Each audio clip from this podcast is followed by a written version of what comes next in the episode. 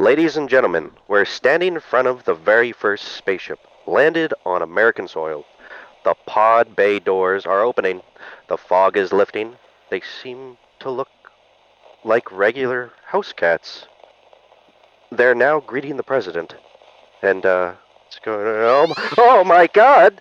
They're eating his face. Uh, the, the, they're approaching the podium, about to say something. People of Earth, the enslavement of the human race begins today. Those who oppose and fight back will be treated with the same respect as you've given our earthly counterparts. Uh, kindness and, and friendship. Neutered and humiliated!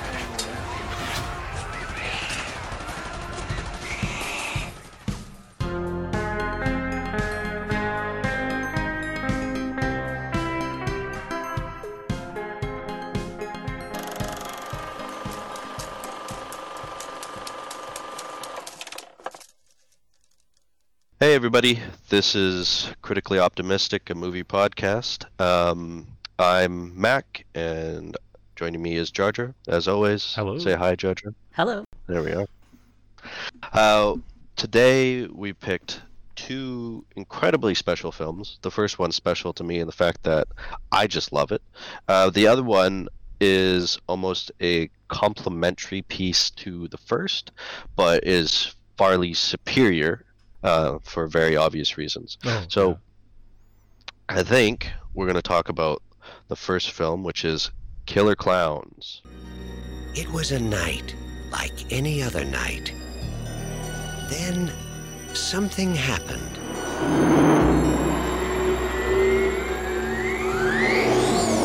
You see that? Something different. It's no shooting star. Why here? Why now? Why clowns? Um, Killer Klowns from Outer Space is a movie about killer clowns from outer space. Uh, it's not really hard to talk about this film because it's got a very simplistic plot. Um, the film starts off with our hero, I guess you'd say, right, Jar Jar? Yeah, yeah, definitely. Like that's the. um, Uh, I forgot his name at this moment, but yeah, it's the. Uh, what was his name? Uh, Mike Uh, Tobacco. Is his name is Mike Tobacco. Yeah, I don't know why his last name is Tobacco, but it is. yeah. Um, Yeah, so the film starts off with Mike Tobacco uh, at a kind of lover's point, making out with his new girlfriend, and they see a meteor shoot through the sky, yeah, and um, it catches their attention, and they kind of start to go after it. Um, a lot of things in this movie mirror the Blob, which is something that we're probably going to pick up on a lot while we talk about this film. But for sure. yeah, um, a lot of things mirror the Blob, and I think that's sort of what the film has uh, a very good charm over. Is there's lots of film references in this movie. Um, and I think that's one of the beautiful things about this film is it manages to be its own entity without being too much of a reference, you know, a, a reference pile that doesn't actually mean anything. Indeed. Mm. Um. Anyway, so as our main hero goes along, uh, they find a spaceship. The reason why they don't know it's a spaceship until they get inside is because it looks like a giant circus tent. Right. Now, um, we'll go more into the plot as we talk about this film. But uh, what were your first impressions of uh, Killer Klowns from Outer Space, Jar Jar? Because I love this film, and uh, this was the first time you got to watch it Yes. just this week. That is right. This is my first viewing of uh, Killer Klowns. I've, I've, I have heard a lot about this movie beforehand, uh, seeing as it, it's considered a cult classic, and uh, like people always mention that oh this movie this movie is so so bad, but it's still good, and um, I'd say it it veers more in the in the good category rather than the bad, uh, because I did have um, a very fun I did have a very fun moment with this movie, and I I kind of like how it opens without any explanation at all. It just you just see a shooting star, and that's that's the aliens. and uh, Yeah, the the film picks up so quickly. That's one of the things I love about it too, because its runtime is only 88 minutes. I mean, it's relatively short for And that is movie a, standard. That is a perfect uh, time limit for this type of movie because uh, I feel like ten minutes longer it would have been dragged out a bit, in my opinion. But I I felt it it was very quick paced uh, the whole story, and uh, you don't really feel bored with this movie, uh, which is which is really good. And Yeah, I I can definitely agree with that as well. I love that it just picks up right away. You don't have to mess around with a lot of um, backstory with the characters and how they Mhm. feel. Like the characters are all involved in the same thing, which is just the fact that there's clowns from outer space trying to kill everybody. And That's that is not a spoiler. It is in the title. that's true. and they also uh, they also mention the title in the movie, so that's also fun. yeah, that is very fun. Um, so I talked about how this film mirrors the Blob in a lot of ways, and uh, one of those ways is the fact that when the meteor falls down to Earth, uh, we see a scene where a um, sort of a country folk bumpkin, you know, yeah, yeah, he- like uh, Farmer he Joe. sees it. Yeah, Farmer Joe. He sees the meteor and he thinks he's going to be rich, so he grabs his shovel and he goes to see it. Um, and then, you know, lo and behold, he gets met up with the killer clowns. And uh, not only does that mirror the blob, um, for reasons that I don't think we're going to go completely into, we're not going to say, like, oh, it's this because it mirrors this scene but you know watch the blob and you'll understand. Um, but it, it's great because like the killer clowns like this movie delivers right away because think about when it came out 1988 you go to the movies with your friends you're like yeah let's go see a movie about killer clowns and instead of having to wade through like someone's like tragic backstory which is great for some films Oh, don't get me wrong No, but for this one, it's just like you wanted killer cr- clowns. It's like I, I don't even what ten minutes in. It's like okay, here here you go. that's so true. I mean, yeah, that's a perfect uh, description of this whole movie. Like you, you're you're kind of getting what you're um, what you paid for, and that that's just so incredible. So our main protagonists in the film uh, are both Mike Tobacco and Debbie Stone. Um, so Mike and Debbie run into the killer clowns, but they don't actually die, thank God. Um, and they have the sensible thought as to warning the rest of the town. So they go into town and warn the police. Obviously, they don't believe them, and then basically all hell breaks loose because the killer clowns kind of follow them into the town and uh, they found their new food source. Yeah. Um, yeah. Uh, one thing that I find really great about this film is the props. Uh, this film is all props, and it, it's pretty great. Oh yeah, and I also like, I like also like the creativity uh, with all the props too. Like, uh, instead of these clowns like devouring these people, they just use different types of clown props uh, with Mm. with high deadly intent. Uh, like you have those pies with like which are actually acid. like it's Yeah, the- And they melt the they melt the guy down into just, just yeah. blob. and then you have the other clown that just uh, has some shadow play going on. he just devours it with the shadow. Just- yeah, there's some. This movie has some of the best. I wouldn't. I don't know if I'd say the best kills, but most creative Oh yes, Um, I absolutely that I've ever seen in a, an 80s horror film like this. Uh, one thing to note about the film is all of the most of the budget was spent just strictly on the practical effects and the props because this movie is just full of it. Uh, and you could tell, like, as soon as you watch the film, it's just alien after alien. There must have been at least like a dozen or more suits made that are unique because there's even so jumping ahead. There's even a scene where they're doing a parade, and there's suddenly killer clowns that you haven't seen before, Yeah. and they're only really there for that that scene and maybe a little bit at the end. Right, that's Um, true. a lot of the devices so like the popcorn gun i don't know if you recall that at the beginning how I- they shoot the popcorn Yeah, I do. I do. Yeah. so that was created by um, the creators of this film which we haven't even mentioned uh, which is the uh, Chi- I can't even say the name. Is Stephen Stephen Choid? Ch- Choido? Choido? Chiodo. Chiodo? Chiodo, that's it. Stephen Chiodo and his brother Edward Chiodo. Um, they had to create the props for basically all of this film. And uh, it took them a long time to make that popcorn gun. Wow. It's a functioning popcorn gun. It does shoot popcorn. that's incredible. oh, that's that's amazing. I'm also generally surprised that uh, that this is the only movie that Stephen Chiodo and Edward Chiodo had had had made. Like they don't. Yeah, well, they're they are known for their special effects. That's what they did before this. Ah. okay. So that, that they were special so- effects creators. It, it makes a lot of sense, doesn't it? that it does for sure.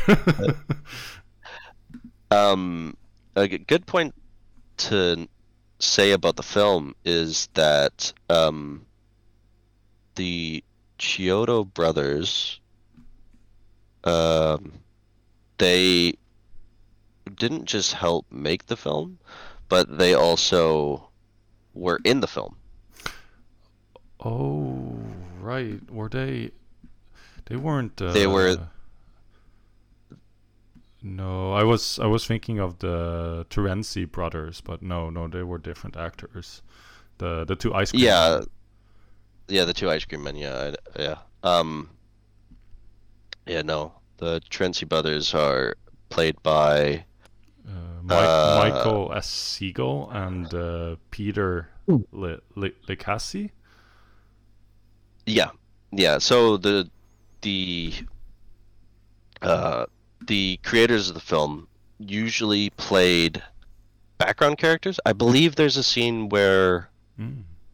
one of them is in the restaurant, though that could have been only on the TV edition. Um, but I know that they played the clowns um, in a few scenes. Oh, okay, interesting. Uh, one thing about the film that I wanted to talk about before we really talk about how we feel about it is um, how it uses its effects to really tell a story. Uh, in the sense that, like, it, it I mean, this is a movie ba- made by special effects workers, and they use those special effects to create the kills, to create the uh, characters, and to create the overall premise. mm-hmm. Yeah. Um, how did you feel about the film, Jar Jar? I mean, we'll talk about the ending while we're talking about how we feel about it. Yeah, no, that's. Uh, I know I, I I know I already asked you this question previously, but I, I want to know like your overall takeaway from the film. Yeah, no, like I, uh, I felt every scene had an importance here. Um, uh, a bit pretentious, probably to say for this type of movie, but it, it was um, like there were so many things I, uh, I took out of this movie that I just very much enjoyed. Having heard the theme song uh, beforehand, I just, uh, I just loved the music in this movie, uh, both the the opening song and. Uh, the the song that plays when they're um, when you see they're uh, making their way towards that town and uh, it's just something with that guitar sound that just is so amazing and Mm, yeah, I love the the riff that they have. The Yeah, yeah, yeah that is really cool but yeah. It, they use it really well too throughout the film as well. I think so too. Yeah, yeah. And uh, another thing I also that stood out to me is the whole set design, especially inside um, the tent, because that is supposed to be their mothership, right? Yep, Yeah. that's correct. Yeah. Yeah. Because like yeah, like inside you have all these these panels and computers, and it just looks so amazing. And then there is a shot where they go inside this turbine, turbine or something, and uh, this has something uh, you explained earlier to me called matte paintings, and it just looks like the whole place looks looks like a whole painting. And uh, when when I saw this scene, the, one thing I initially noticed was that it reminds me a lot of this uh, FMV game called uh, Toonstruck, with um, uh, uh, which has Christopher Lloyd in it, and it just looked so so darn good, and um, uh, and also all the killings were um, were amazing, and I especially also love.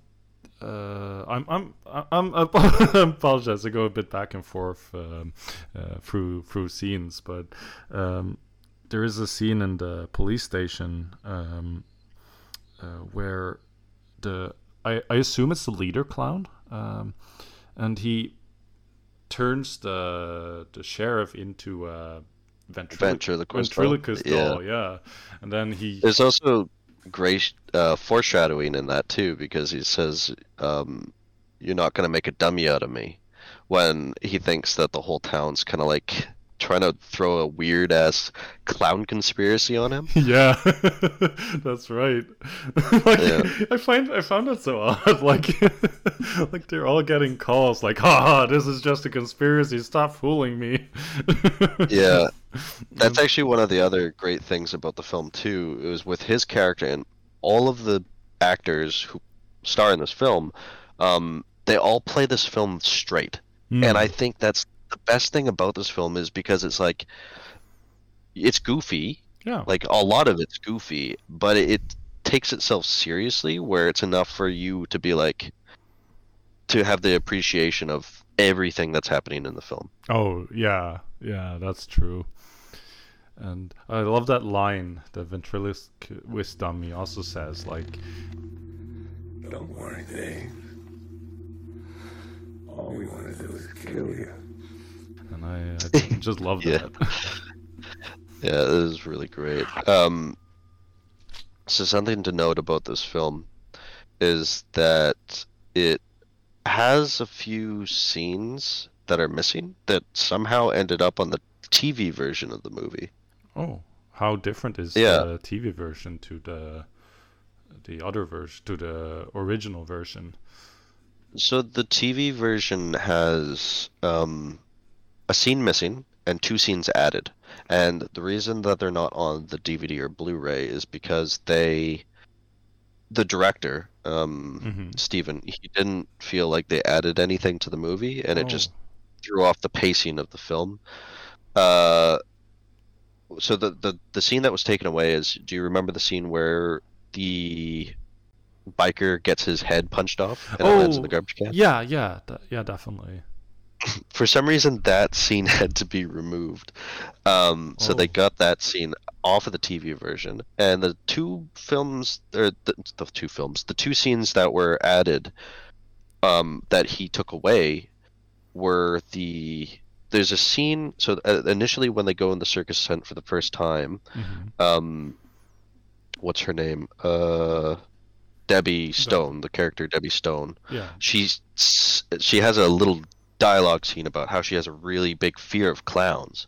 Um, and they got rid of that because it just didn't feel like it kind of suited what the movie was going for and it threw off the Oh, pacing. Yeah, I think that was a good decision because it- it doesn't come up at all throughout the movie, and uh, like that, it would make sense for that character to be scared of clowns if it wasn't like a, a, a plot device.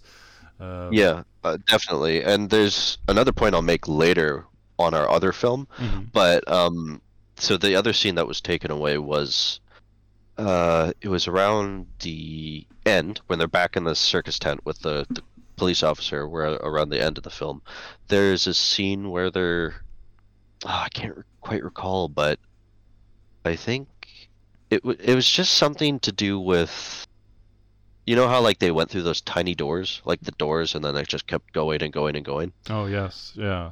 It was it was a kind of a scene similar to that Um, and the reason that they took it out is because it wasn't finished, and for some reason it made its way into the TV version. Ah, that's weird. Yeah.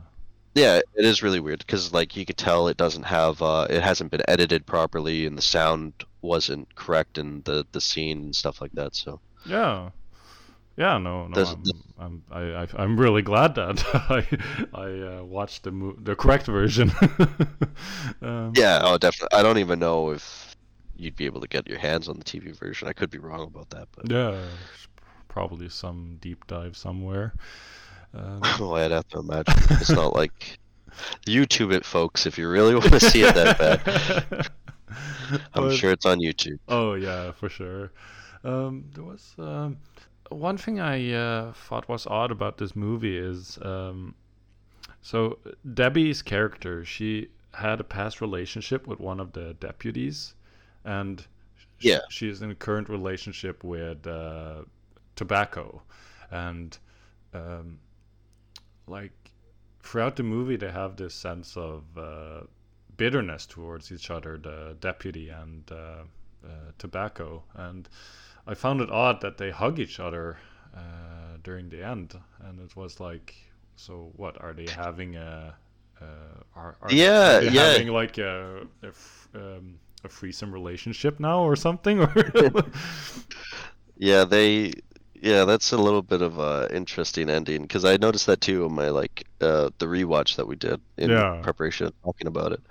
Is that he embraces her, uh, and the the two the two of them, so the two dudes basically are just they become really good bros at the end. yeah. but I guess they got happy because of all they went through, but still, it just felt so out of place. And um, I don't know. I I I didn't initially really care for um, any of the. Like I didn't care for the the deputy or the main character either. Um, not like I was just in it for the clowns. Um, Yeah, and I, th- I think that's most people are just in it for the clowns. One of the things that I want to mention before we really finish off yeah. um, is there's a level of world building that I feel people don't really talk about with this film, Mm. and that's not like world building as in uh, the town that it's based in, but more world building as in like uh, the clowns and the clown spaceship and how it works. Like, there's when the clowns uh, land their ship, it leaves a gigantic hole, and you're like, well, why is that? And you could see when they're in the spaceship, you know, it's got that the the clown ship instead of being like uh long or anything like that, it's just very um yeah, that's true. uh, it just burrows down into the ground and it it builds its space that way um as well as how the clowns consume people like how they eat the people Yeah, like it turned them wrapping them in into like cotton candy cocoons, and Cotton- it- cotton candy cocoons yeah and which seem to like uh liquidate or liquidate right. they're not they're not a store. Liquefy uh the the um uh the townsfolk and uh they just drink them like a like a little milkshake. Yeah. a little milkshake. Um and uh, same with uh the there's a little bit of the town too because you know killer clowns from outer space come to attack this one town that seems to have a little bit of a clown uh appreciation. You know they've got the no, sort of yeah, Ronald true. McDonald restaurant. That's not it's not really McDonald's, but it's got clown themes there. They've got the ice cream truck with the clowns. Um, yeah, definitely. I feel like I might be missing one, but Mm. No, but yeah, I can definitely. I noticed those uh, references too, and I just, I just love the fact that all the clowns are just having so much fun terrorizing this town. like you have this one clown Oh. who goes into this um, grocery shop, and he just minds his own business, like demolishes the store, and then he kills all the people inside.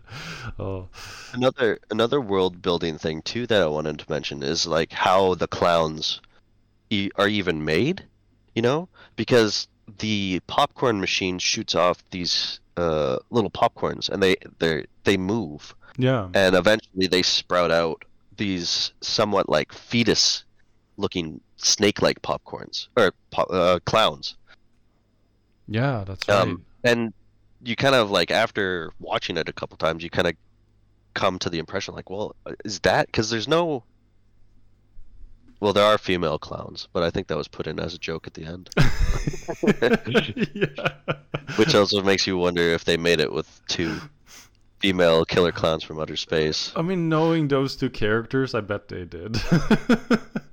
Because they were they were basically the comic relief of the movie, and like in the end of the day, they still stand stood on their feet. So I was I was very glad that they that uh, the Terenzi brothers uh, survived. Yeah, yeah, definitely. That's so. Yeah, it's funny how the film's like, oh, we need comic relief. It's like, have you seen what you're writing about? yeah, right. That's, that's a that's a good all- point. It all really works super well. It does, Um, yeah. There's there's more I want to talk about with this film, but I feel like we got to talk about our other film first. Yeah. So oh, good point. let's let's draw a conclusion here. Um, oh, one thing I want to mention is the fact that um, so the Godzilla like clown at the end, Yeah. Clownzilla, Right. uh, was originally supposed to be um, stop motion, like uh, clay animated, hmm True. and they couldn't afford it because they ran out of money. So instead, what they just did is they took um, but they just made another suit um, and blew it up on uh, green screen special effects. Or no, it wasn't. Was it green screen or was it puppeteering? I can't recall. Oh, people are gonna hate me if they actually know, and I'm getting this wrong. Oh. But regardless, uh, they couldn't do their original plan, which uh, ultimately sucks because I would have loved to see a clay animated giant clown. yeah, that would have be been cool. yeah, very much. Um, yeah, okay, so obviously, I love this film a lot. It's got a special place in my heart. I am not scared of clowns, but I think they do a good job, you know? Yeah, definitely. Yeah. Yeah, I think so too. Uh, and I, I don't think there's ever like clowns that look more creepy than these ones. Like oh. it looks like a baby compared to these clowns. Oh, absolutely. Especially that big clown, the the the, the largest of them, like the the one who has the the sledgehammer behind the back and lures the little girl outside. Oh, the one with like in the the yeah, that yeah, that's an interesting scene. That one there. Yeah, there's there is a level of terror, you know, that they they Oh. admit. Definitely, yeah. Like they, are, they they they do have they all have a very high evil intention, but hmm but it, it just shows that you're perfectly allowed to have fun w- while doing it. Yeah, yeah, it's funny. It's a horror film that doesn't take itself seriously, but it knows how to keep you in suspense a little bit. Yeah, and because of the the, the, the decade it got made in, it it just um, it, it, it it's it, it got made in the perfect year um, or in the perfect decade um, because you have like as you mentioned the blob and you have like return of the living dead and you have death spa uh, which is a very horrible movie uh, not not too good but it's, it's still fun about a super electronic uh, spa that that becomes possessed by something. Uh, gotta love these '80s plot uh, plots. They just don't make any sense, but they still work somehow. Um, I gotta we gotta mention before we we really give our scoring for the film is that long-awaited fans such as myself always wanted to see a sequel, and the creators have written a sequel. They've had one in mind, and they've wanted to do one forever. Um, and they had the script. They had most of all of the actors, I think, on board. I could be wrong about that wow. but uh, the owners of Killer Klowns, unfortunately, it was 20th Century Fox, and while they were in the process of doing this, Disney bought them, Oh. and Disney brought a lot of planned films that Fox had to the cutting room, uh, and unfortunately, it was cut.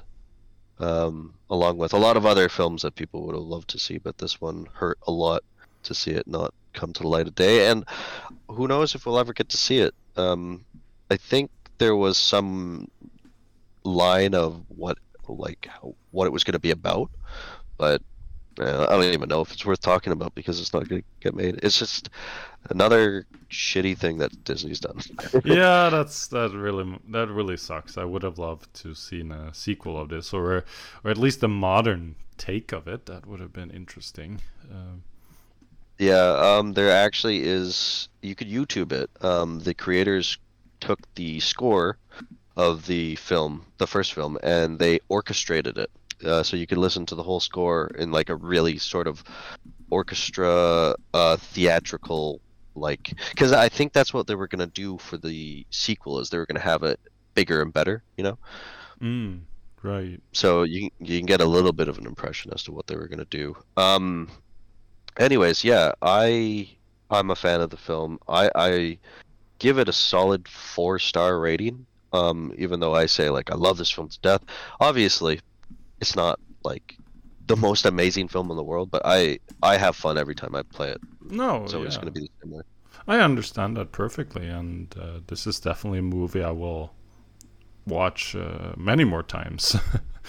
and um, I um, initially I ended up at um, three and a half, um, uh, but us discussing about it, and um, I think I, I think I land on the four um, more clearly now because in retrospect, um, there is a lot to take from this movie and to enjoy from it, and um, and also because of the the the time, the length of the movie, this is it's just perfect. And uh, Yeah, it, it's got a lot to love about it, and I even think that with any fault that you might find with it, it's like with its great easy runtime, like it it knows what kind of movie it wanted to be, and it stuck to being that to the best way possible. And I I can't really think of a way it could have improved what it was trying to do. You know what I mean? mhm. Yeah, definitely. Yeah, so for sure. yeah, for that, I would say four star for sure. Yeah, no, uh, definitely deserves it. We're in agreement. that must mean we have somewhat of a hive mind, would you say, Jar Jar? Oh, I, bet- I, de- uh, we definitely do. And what perfect, and a perfect segue to our next movie. Alright, well, you can introduce this one, Jar Jar. yes. So the the, the second uh, movie we have built for this uh, double feature is Invasion of the Body Snatchers. They come from a dying world. They drift through the universe, pushed on by the solar winds. They adapt, and they survive. The function of all life is survival. Sleep. Sleep. Sleep. From deep space. Sleep. Sleep. The seed is planted. Sleep. Sleep. Terror grows. Sleep. Matthew! Matthew! Matthew! Like the others. Elizabeth, wake up! Get you when you sleep. Sit up! Invasion of the Body Snatchers. It's got no detail, no And, uh, character. This got released in um 1978, and um, uh, it's about um, a, a plant-like alien that um, that comes to Earth, and it slowly consumes the the population into these into these pod people that are devoid of all emotions um, and uh, and these pod people try then to enslave the entire uh, human uh, population and Yeah. The- Re- uh, the when the strange seeds drift uh, from uh, space to Earth, that is definitely correct. And I think not only do they strip away emotion, but they strip away the thing that makes us human, which I think is the scariest part of the film. oh uh, without a doubt yeah Um, yeah, I I don't want to talk about how much uh, I loved this film, but I, I, I just I think I really did like this a lot, and a lot more than I thought I was going to. It was the first time I got to watch it, and I think it was the first time for you as well, Jojo. That that is that is definitely right, and um, yeah, it was a kick-ass movie, and I it was a huge blast. And- Yeah, with with this one, I don't know if we're gonna totally go into what the script is about because I don't I don't know if I want to spoil it as much as Killer Klowns because Killer Klowns it's right there in the title. yeah, Invasion of the Body Snatchers, even though it's there in the title, it's got its own way of getting to to that that point of the film. Oh, Um, for sure. And there there is so much more symbolism in this movie than than you'll get in Killer Klowns from Outer Space. And uh, Yeah. yeah, definitely. So it's it's best to uh, not go too much into the plot detail because uh, this movie is best. Uh, I mean, obviously, we're gonna go through some quote unquote spoilers, but we're not gonna like like ruin the whole experience for you. But this is definitely a movie worth seeing for the first time without having any Knowing uh, what's exactly going to happen. Yes, exactly. Yeah, I, I definitely agree. Well, let's just talk about who's in it, and we'll go from there. Yeah. I mean, you love uh, Donald uh, Sutherland. Oh yeah, and I've I've been having a great track record uh, with him, uh, having having seen uh, Kelly's Heroes and uh, uh, Don't Look Now, which I didn't like too much, but it still has Donald Sutherland. And uh, uh, what other movie did I see with him? Um, uh, uh, it's Well, not, com- not com- coming to me now, but it's I don't know if you saw the Hunger Game movies, but he was in those. that's true. um, Yeah, he was in those. Um, He was in Horrible Bosses. I mean, there's a Yeah. lot of films. I'm not gonna say like they're his best work. No. I don't think people think Donald Sutherland and uh, Horrible Bosses. But um, but yeah, he uh, was definitely one thing about Donald Sutherland I want to say. Sorry to cut you off there. no, no, no is, problem at all. Go ahead. Uh, another great Canadian actor. Oh, I didn't know he was Canadian. Yeah. Does Yeah. that? Oh, yeah. So Kiefer Sutherland is also Canadian. Uh, I guess so. Yeah. no, that's that's interesting. I never, I never, I never. Oh yeah, look at that. He's from New Brunswick, Canada. I, Yeah, uh, New Brunswick. Yeah, I, I never realized that. That's pretty cool. But but I'm a I'm a very huge Donald Sutherland fan. I, I love his acting and his eyes and the way he plays any role uh, with just uh he's just a mind blowing actor that just plo- plays any role with full perfection and. I thought he was perfect in uh, in Invasion of the Body Snatchers, and it also stars uh, Jeff Goldblum, uh, Brooke Adams, and uh, Leonard Nimoy, uh, who I also think did a, an amazing performance. Yeah, I didn't. Well, I haven't had much of a rapport with Leonard Nimoy apart from Star Trek, and I, I'm not a Star Trek person by any means. Um, so it was nice to see him in uh, a big film like this, where he got to show that he's more than just Spock. Yeah, no, I agree. I agree. Uh, I I too have only seen him in uh, Star Trek, so it was very refreshing to see him in a different character. Um, and yeah, it was truly terrifying in this movie, um, which he uh, completely nailed. And I know you already mentioned this before, but we got to give a big shout out to my boy Jeff Goldblum. yeah, definitely. Bolt Goldblum. Whoop whoop.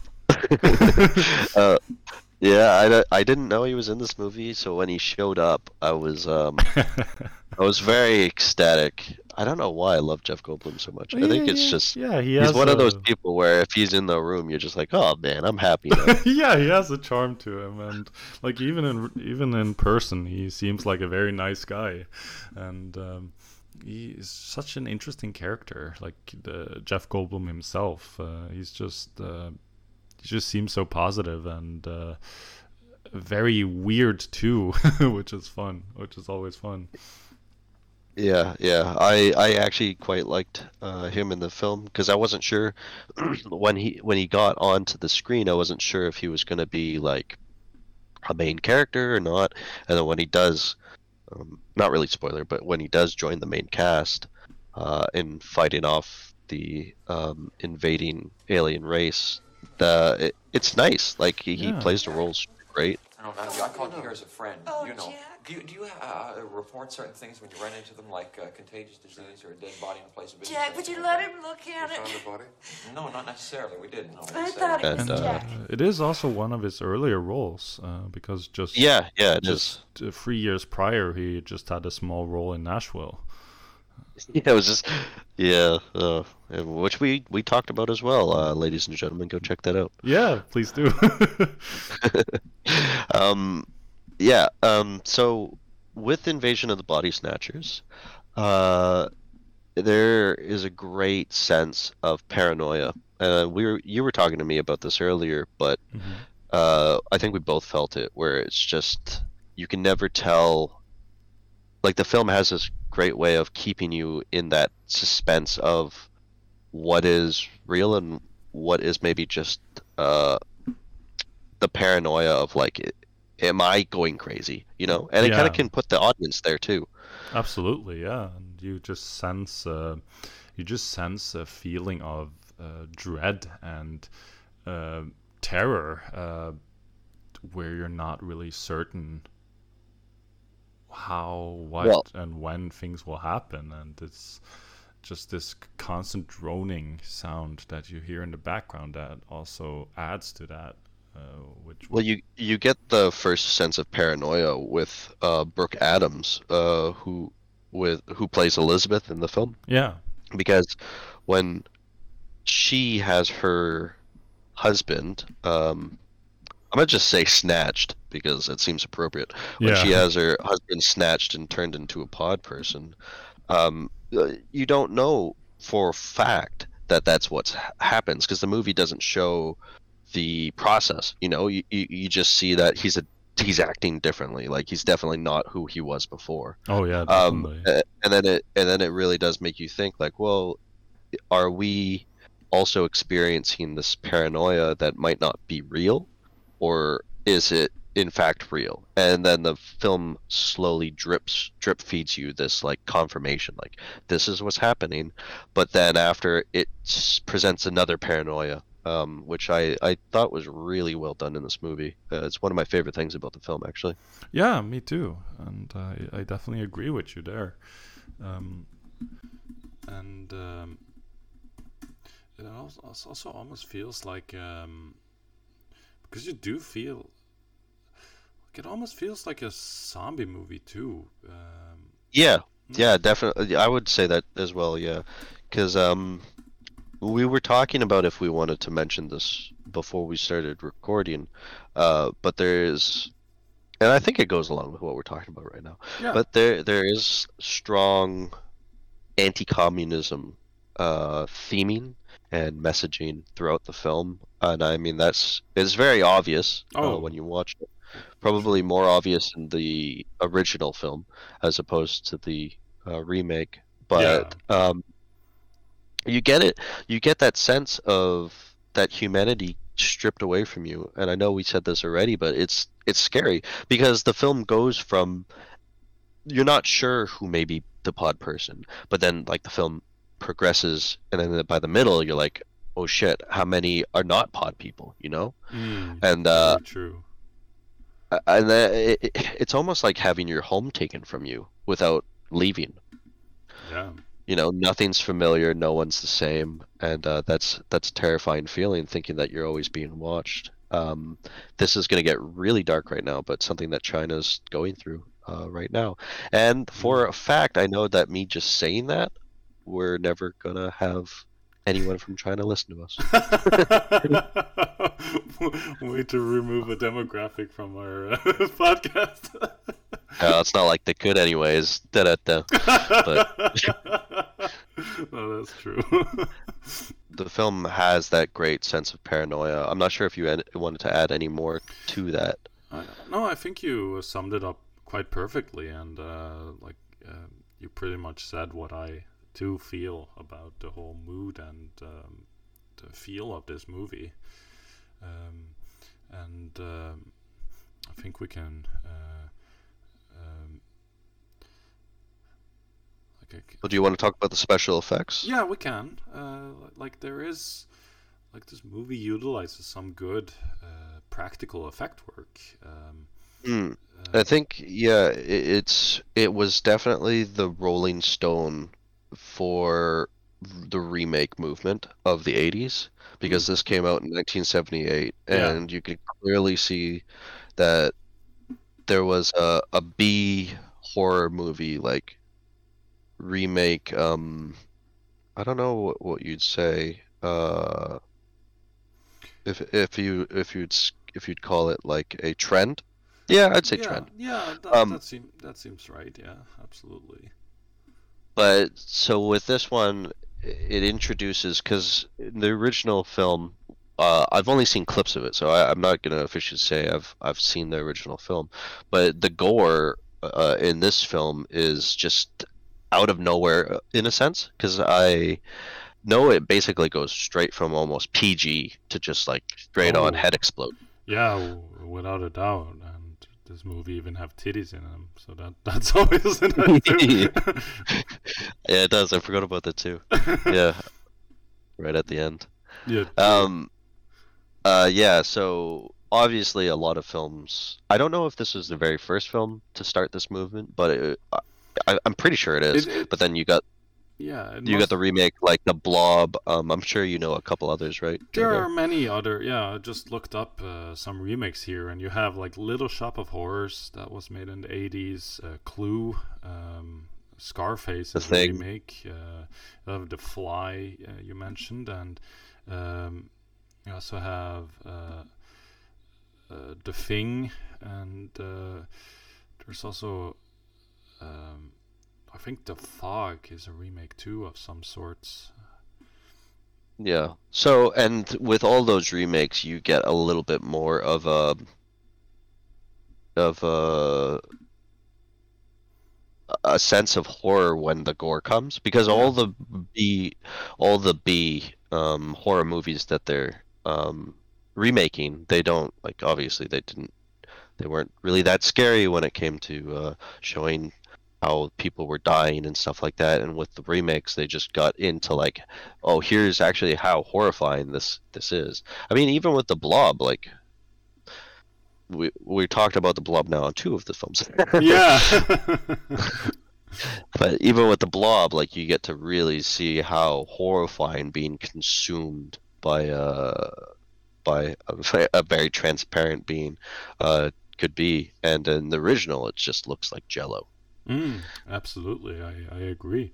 the the effects in this film are really well done and uh, i think you were saying how much you loved like the actual pod process Yeah, I, I thought that scene was uh, was phenomenal, and uh, it's easily my favorite point of this movie because you kind of it looks just looks so uh, penet- penetrative in a way. Uh, like it, you can you, you see a whole process where you see a, a some sort of organism coming out of this huge plant, and you notice that oh, it's swapping it's consuming the life essence of the real person by swapping it out with a pod person that comes from this plant and i just thought it was it just looked so gross and uh, and was just so intense and uh, that that just really stood out for me amongst um more than what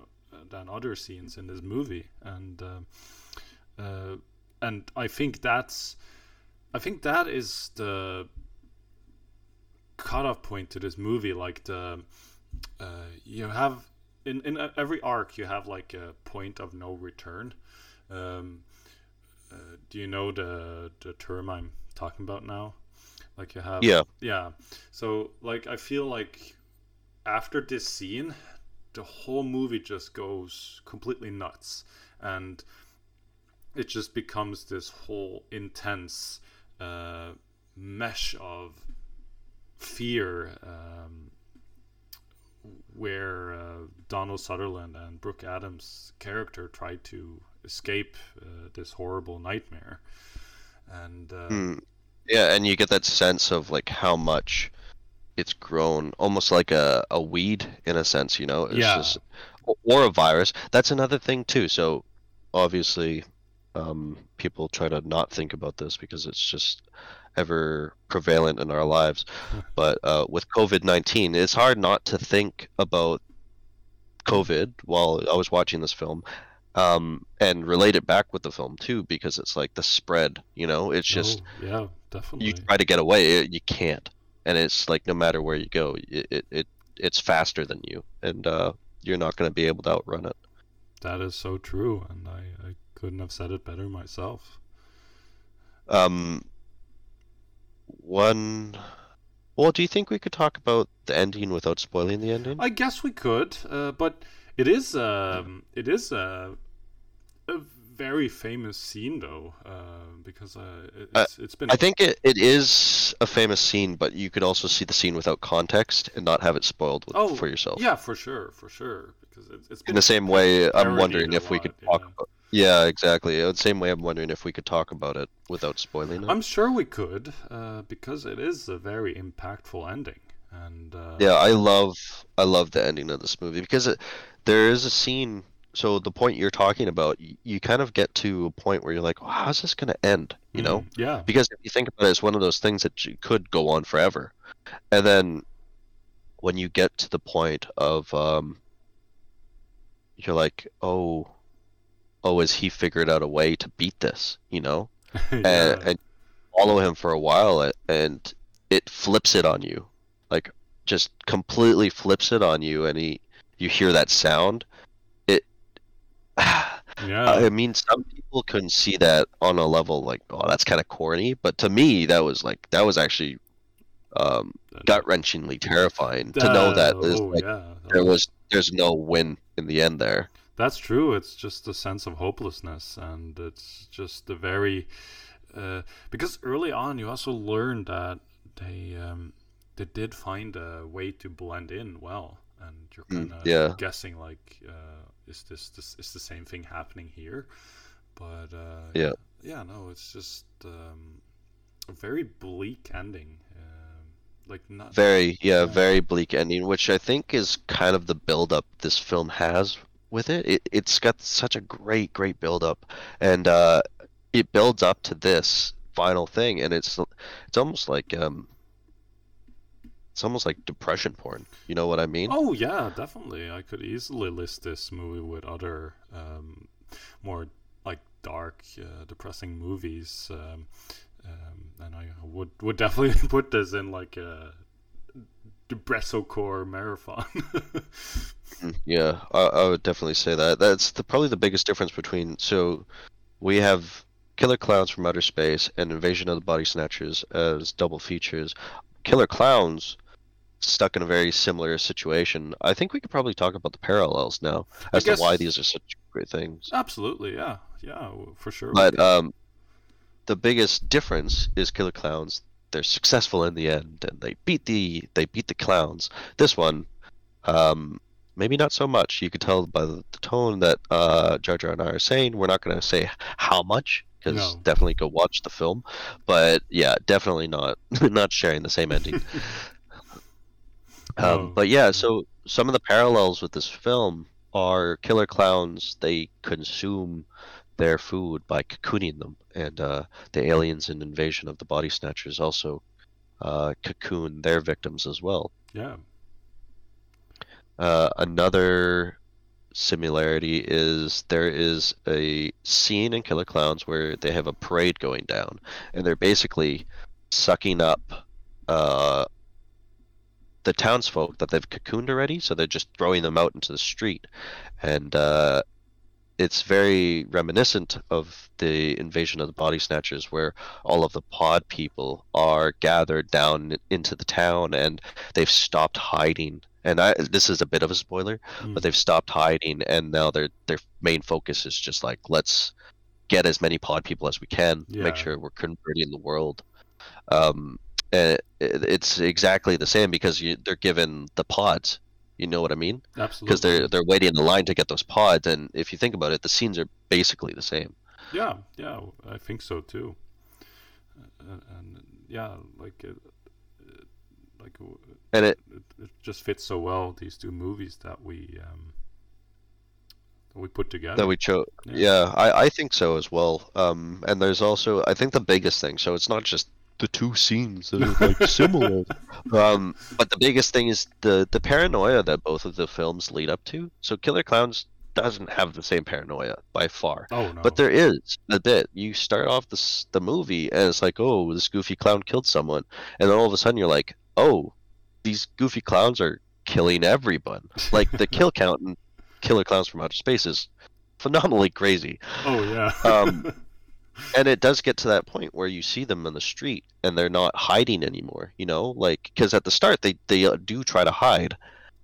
They try to make themselves fit in and like seem like clowns, or like the one clown seems like an animatronic uh, statue in front of the store. But in in a certain point, same with like um, Invasion of the Body Snatchers, is like you get to a point where you're like, oh shit, like this is an actual threat that that is kind of scary. Like it's terrifying to think. That is definitely true. Um, and I I like that comparison a lot. I don't know if there's other comparisons that you wanted to make, Jar Jar, not or if you can that think. I one. can think of uh, at the spot. Uh, Oh, uh, the yeah. well, the theming the so the the title of the theme that we got for the the uh, two films, which I think is very appropriate, uh, is Jojo and I both thought they're unlikely aliens. Um, yeah, besides having the things that we said before, they're both clowns from outer space, not really an alien, and uh, plants, which is definitely not an alien. last time I yeah, checked. yeah. That's good. That, that's definitely good. Yeah, uh, one, one interesting thing with Invasion of the Body Snatchers is that um, uh, if, if you if you remember that character that um, gets chased by uh, by this mob, um, that is the same um, actor who played the main character in the original Invasion of the Body Snatchers, and I, lo- I love stuff like that. That's great. yeah, also the director uh, Don Siegel, uh, who did the original, he also plays a cab driver in um, in this version. Yeah, actually, a fun fact about that. So, I'm gonna just say this now because we're coming close to the end Yeah, of talking ahead. about the film. Go ahead. Is with the Killer Clowns, we talked about the trivia kind of like while we were talking about the film, just seemed appropriate. Yeah. With um, Invasion of the Body Snatchers, we'll I'll, I'll talk a little bit more about the trivia at the end, like we have done with uh, previous episodes. Um, but yeah, um, so the the cab driver, who you said was um, Don, oh, what was his name? Don, sorry. Don Siegel? Don Siegel? Don Siegel. Yeah. Uh, where was it? Apparently, Don Siegel. Uh, when he was doing the taxi ride, right? You Yeah. know, Donald Sutherland and Brooke Adams. Right, exactly. How they were very nervous in the that scene in the cab. Yes, Yes, So- right. Yeah. So the he had lost a lot of his vision, and um, they were really actually nervous in that scene because uh, he was driving at night. It was very dark, and he didn't even have his glasses on. So they, Oh, wow. they were quite scared they were going to crash. Oh, that, um, yeah. So cool. Why don't we just talk about um, the trivia? We'll talk about how we felt about the film, and Yeah. yeah. That sounds good. Oh. Uh, yeah, um, I um, one trivia I found about this movie is that Robert Duvall uh, plays the priest in the opening. Um, it's just one shot. Um, you, it's just a priest that's swinging on a, uh, sitting on a swing, uh, looking at uh, Brooke Adams' character, and um yeah, that was just shot in one day, and uh, he didn't get he didn't get paid for the role. He was just coincident coincidentally there on set one day. Um, one thing that I also found out about the film is that um, uh, the so when the movie was being released, uh, yeah, the night after the movie's release, um, around Los Angeles, they put uh, pods like you- the the pods in the movie. They put them around the streets of Los Angeles, and uh, it freaked people out so bad that a lot of people called the cops. Oh, wow. well that's incredible. Yeah. Um, and I mean, rightfully so. Yeah. would would it not freak you out? Um, another thing too is Donald Sutherland was hit by a Volkswagen Beetle while filming a shot with Matthew and Elizabeth running. He fell onto the windshield, and he saw the driver mouth, "Oh God, not you!" Yeah. when he got hit. yeah. So there's there's more trivia to be said with this film, but I don't know if it's really worth mentioning that part from those. Um, yeah, um, yeah, I'm not seeing any. Um, there aren't any that stick out to me as much as the the previous trivia we trivia we've done for um, uh, for the previous episode, for instance. oh yeah, yeah. Um, well, what about? Uh, how did you feel about this film, Jar Jar? Like your overall takeaway? I know I asked that. Yeah. I always ask. No, that, because I want to. perfectly fine. I, Uh, I love your opinion, Jar Jar. Oh, always tell me. Very appreciative of that. Uh, no, I, I, I love this movie a lot, and uh, it it's a great science fiction film, but also a great horror movie, um, uh, or rather a thriller maybe. But uh, it it shows great terror, and um, uh, I mean. Uh, I, I just realized another comparison with these two movies is that um, I just realized that now, like we both don't know where these people come from, um, like why they're they're there, and um, uh, like it just opens with an invasion, but we don't get any other more information beyond that. Um, Yeah, yeah, uh, yeah. You're completely right about that because the aliens say that they're they're there for. I think they were just passing, not passing by, but they've been drifting through space. Yeah, that's Um, that's what that's what one of the the brothers say, the ice cream man. That uh, well, maybe maybe they're just cruising on space and they just stop for a snack. Yeah, and they all yeah. just uh, chime up after that. but yeah, no, great great movie. Um, uh, this is definitely another great one with Donald Sutherland, and um, he just showed great acting performance in this movie, and I just love his mannerism, uh, the way he talks. Uh, the opening scene where he inspects the restaurant, and it's a rat turd, and it's like, uh, oh, it, just uh, brings so much out of his acting, and uh, it, it's it's structured in a great arcs and just it builds up it just builds and builds up this plot uh, to the ultimate climax near the end and it's just done so perfectly well. And um, I, I think I give this movie a four uh, four star um, because uh, uh, I guess um, I mean I- could easily give it a five, but I um, but I don't know. It just doesn't feel. It doesn't feel like, like a. It doesn't feel like a perfect movie. Um, if that makes sense. Yeah. Uh, like it's. No, I, I, I agree with you because with me, I'll just say my my score and my Yeah, reason for it first. So uh, no, I I give it a four point five. Um, definitely going with that extra little bit. You're right. It doesn't feel like a perfect movie, but it's pretty damn close. Oh yeah. Um, I agree. and I mean, it's hard not to like see the appreciation there too, because you have the cinematography by uh, Michael Chapman, and he's worked on things with Martin Scorsese, like Taxi Driver, Raging Bull. Mm, um, that's He's done The Fugitive, Lost Boys, uh, and then you've also got Philip Kaufman. I'm not super familiar with any of his other previous work, but Yeah, obviously after after seeing this, I'd like to maybe check a few more of his films out. Yeah, like he's kind of like uh, Robert Altman. Like I haven't seen much of him, but he's he's written a lot of uh, great stuff. He's he's written all the Indiana Jones movies, and um, or he, he did the story for Raiders of the Lost Ark, and uh, yeah, and he also wrote uh, the screenplay for the Outlaw Josey Wales, um, Phil Kaufman. But the movies he's directed, I've never seen. Um, like he he doesn't have a huge track record. Um, Yeah. Well, uh, it's something that I guess we could both look forward to. But yeah, no, I, I, without I agree with uh, I agree with a lot of the points that you were making before too. That um, this film hits all its like it it, it, it builds up that tension, and it's just an ever growing. God, it's a ever growing plant. you yeah, know? definitely.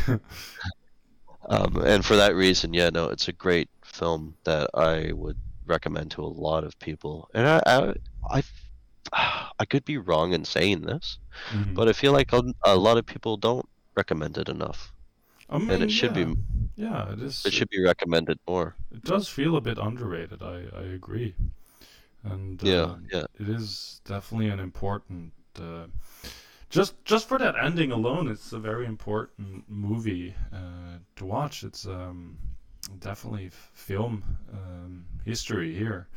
Um, Yeah, definitely. But uh, I think that's gonna be a wrap for this Yeah, episode of uh. Critically optimistic. Um, anyways, I'm your host Mac, uh, and And we also I'm have Jar the other great host Jar Jar. That's what I was just gonna say. Uh, we hope that you guys had a great time with us talking about Invasion of the Body Snatchers and Killer Klowns from Outer Space. Uh, it's been great. Watch them as a double feature if you can, yes. and you'll see the similarities. And um, we hope you guys have a fantastic night. Killer